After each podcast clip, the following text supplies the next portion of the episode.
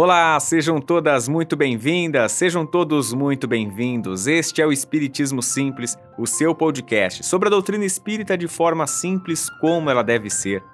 Chegamos em nosso episódio de número 35 e hoje a gente vai falar sobre o poder da fé. O que é a fé que move montanhas? O que somos capazes por simplesmente crer? A fé é um ato isolado nosso ou em conjunto com Deus? Então, vamos estudar? Para começar mais um episódio do nosso podcast, vamos deixar os nossos agradecimentos à Escola de Música Rádio Café Music e ao estúdio da Rádio Café, onde a gente grava todos os episódios do nosso podcast. Siga eles lá no Instagram, arroba Rádio Café Music e arroba Estúdio Rádio Café. Aproveite e siga a gente também arroba Espiritismo Simples. Mande uma mensagem, mande uma sugestão, converse com a gente. É muito legal ter você por lá. Aproveite que você está aí no seu Spotify, no seu Deezer, Google Podcasts, onde quer que esteja, e clique para seguir o nosso podcast e assim você não perde mais nenhum episódio. Com essa primeira parte completa, a gente vai entrar então lá no Evangelho segundo o Espiritismo, no capítulo 19, no primeiro item que já vai falar sobre o poder da fé.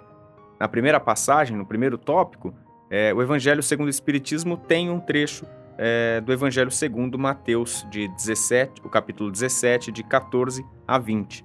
E aí a gente vai fazer aqui um breve resumo do que aconteceu nessa passagem. Então, nesse trecho do Evangelho, Jesus se aproxima de uma multidão e, quando ele se aproxima, um homem suplica que Jesus tire o demônio do corpo de seu filho. E aqui a gente pode ter uma melhor compreensão de que tirar o demônio do corpo é, a gente pode entender como um processo de obsessão então ele pedia para que Jesus fizesse um trabalho de desobsessão. Esse mesmo homem fala que pediu ajuda aos discípulos de Jesus, mas que não teve resultado. Então Cristo lamenta e diz: Ó oh, raça incrédula e depravada, até quando estarei convosco? Até quando vos sofrerei? Logo em seguida, Jesus pede para que tragam um garoto, que se aproxime. Jesus, então, com toda a sua luz, com toda a sua bondade, consegue fazer o processo de cura, né? Então, ele consegue fazer esse processo de desobsessão do garoto. E, claro, até com certa facilidade. É aí que os discípulos se aproximam e perguntam para Jesus por que não terem conseguido. E Jesus, bem direto, responde: Por causa da vossa incredulidade. Pois em verdade vos digo: se tivesseis a fé do tamanho de um grão de mostarda, diríeis a esta montanha Transporta-te daí para ali, e ela se transportaria, e nada vos seria impossível. O que Jesus nos mostra? Jesus nos mostra que a nossa fé é tão pequena quanto um grão de mostarda, mas ao mesmo tempo que se a gente tivesse ela de uma forma é mais bem trabalhada, mais bem cuidada e cultivada dentro de nós, a gente seria capaz de muitas outras coisas. Em resumo, a gente não tem um melhor coach, a gente não tem um melhor incentivador, a gente não tem um melhor psicólogo do que o próprio Jesus Cristo. Além desse puxão de orelha, Jesus também nos mostra que muitas vezes a gente não consegue algo porque nem acreditamos que é possível. A gente nem acredita até mesmo que a gente quer alguma coisa. Então, a gente evita desejar algo para não falhar e dizer ou pensar que somos incompetentes. A gente então não faz nem esse movimento de querer alguma coisa. Deixamos de sonhar com medo do fracasso. Mas a gente nem se movimentou para dar o primeiro passo que é simplesmente acreditar e lá no Evangelho segundo o Espiritismo a gente tem a continuação desse trecho, né? uma explicação melhor. E abre assim: A fé robusta dá a perseverança, a energia e os recursos que fazem se vençam os obstáculos, assim nas pequenas coisas que nas grandes. Da fé vacilante resultam a incerteza e a hesitação de que se aproveitam os adversários que se tem de combater. Essa fé não procura os meios de vencer porque não acredita que possa vencer. Olha que interessante essa parte.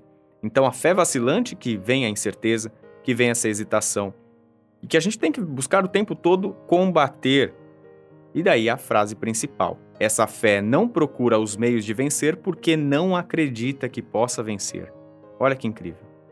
Outra atitude que a gente faz, a gente prega até uma falsa humildade ou modéstia, não deixando claro para os outros e nem para nós sobre aquilo que sonhamos ou queremos para a vida.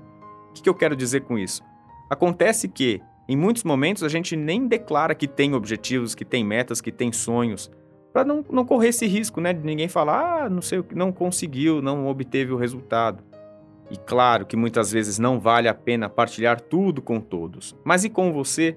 A pergunta que eu deixo é: você tem definido o que você quer para a sua vida? O que você quer sonhar e ter algum motivo para ter essa fé que Jesus nos apresenta? Isso tudo, nessa primeira parte, a gente vem falando até num aspecto da fé, muito mais pelo sonho, daquilo que a gente almeja alcançar.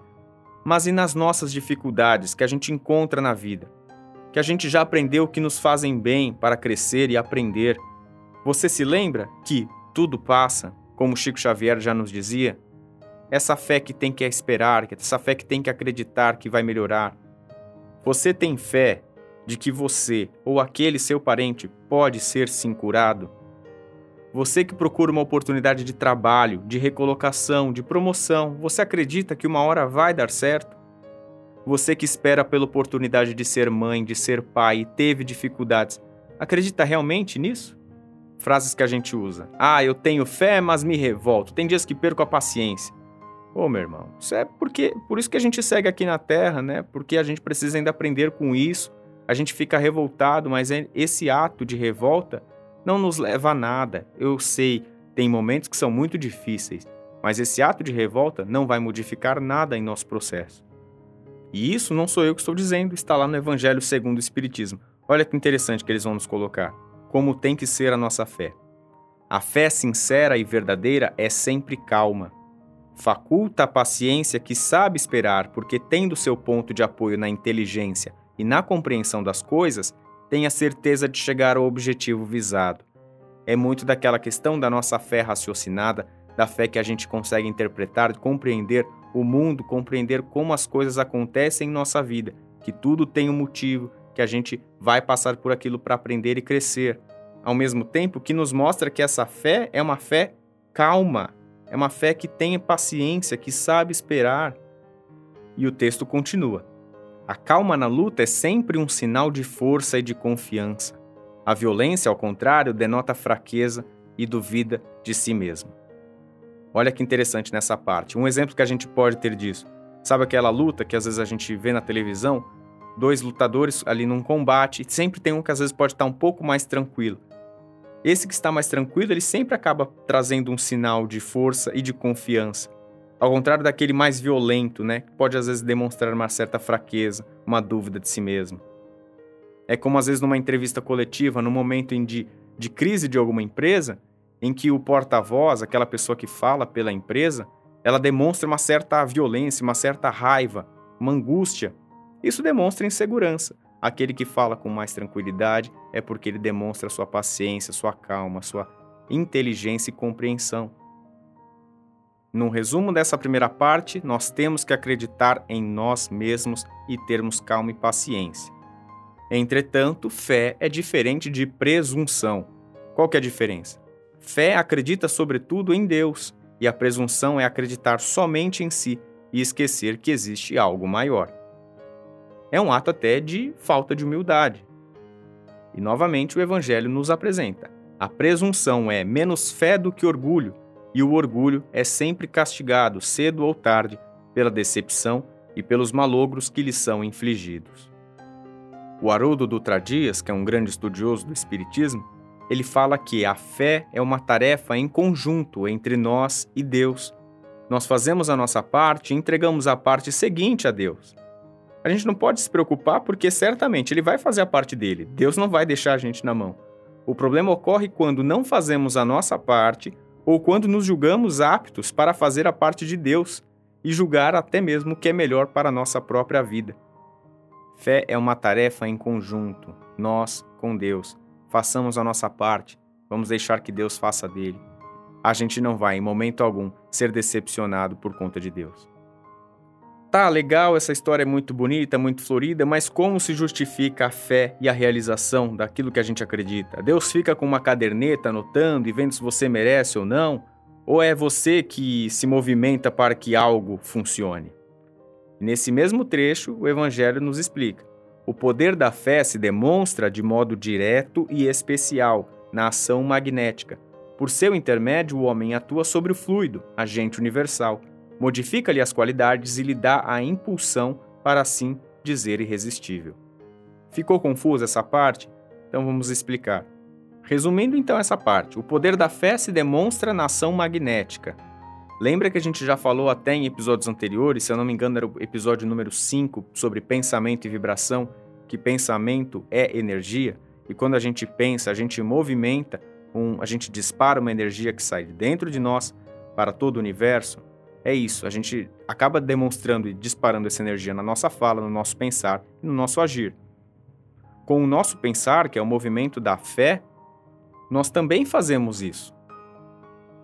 No movimento da fé, quando a gente dispara a nossa energia sobre algum assunto, sobre algum tema que a gente tem um objetivo, essa energia ela se movimenta, essa energia ela vai em direção daquilo que a gente busca.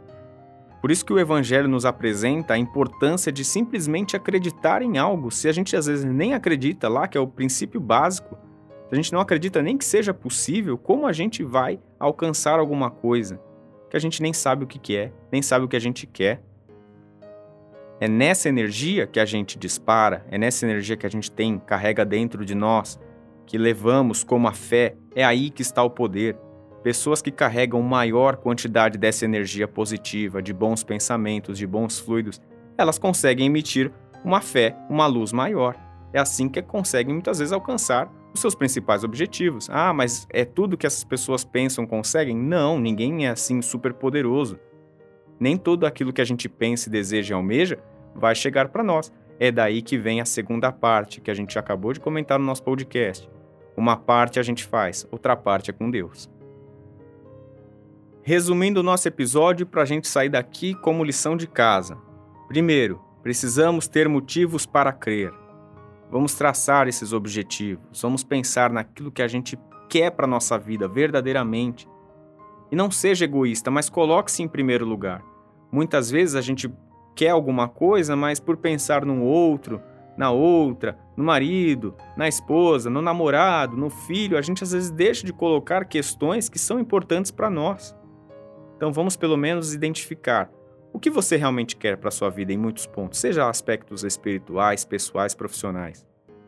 E como que a gente pode fazer elencar esses principais objetivos que a gente quer na vida? Uma vez eu peguei um exemplo de um psicólogo que acabou recomendando. É muito simples e olha, de verdade, gente, funciona. Não é nada milagroso, mas é, funciona porque cria uma sensação na nossa mente de que a gente pelo menos colocou no papel, que a gente tem um traço, um, um objetivo definido. Pegou uma folha de sulfite, divide ela em quatro partes. Nas partes ao lado esquerdo, as duas partes ao lado esquerdo, coloque as metas que são do aspecto profissional e ao lado direito o aspecto pessoal. Na parte de cima, serão metas para daqui cinco anos, na parte de baixo para metas de três anos. Então é como se fosse a curto e a médio ou longo prazo. Em cada um desses blocos, escreva então quais são suas metas daqui cinco anos no aspecto profissional e pessoal, quais são suas metas daqui três anos no aspecto pessoal e profissional. Se você não tem isso em mente ainda, a gente não consegue alcançar, então é aquilo. O resumo: precisamos ter motivos para crer em alguma coisa sejam pelo menos os sonhos iniciais. Levantamos esses motivos, agora a gente precisa acreditar neles, acreditar principalmente em nós e lembrar que a fé é uma tarefa conjunta com Deus. Quando tudo isso estiver alinhado, crer que vai dar certo. Se Jesus nos apresenta uma fé que move montanhas, nós tudo podemos. A fé tem poder, o pensamento tem poder, Jesus tem esse poder. Se a gente tiver fé, bons pensamentos e Jesus, olha, nem eu sei dizer tudo que podemos alcançar. Irmão meu, creia. Uma vida sem fé é uma vida sem sentido. E assim, pessoal, a gente vai encerrando mais um episódio do nosso podcast, um tema que é muito legal a gente comentar sobre o poder da fé. Espero que tenha ajudado de, de alguma forma a gente esclarecer um pouquinho mais sobre o que Jesus quis nos passar com esse tema. Os trabalhos técnicos de mais um episódio foram feitos por Fernando Teixeira. Eu sou Bruno Sereno, este é o Espiritismo Simples. Um grande beijo no seu coração e fique com Jesus.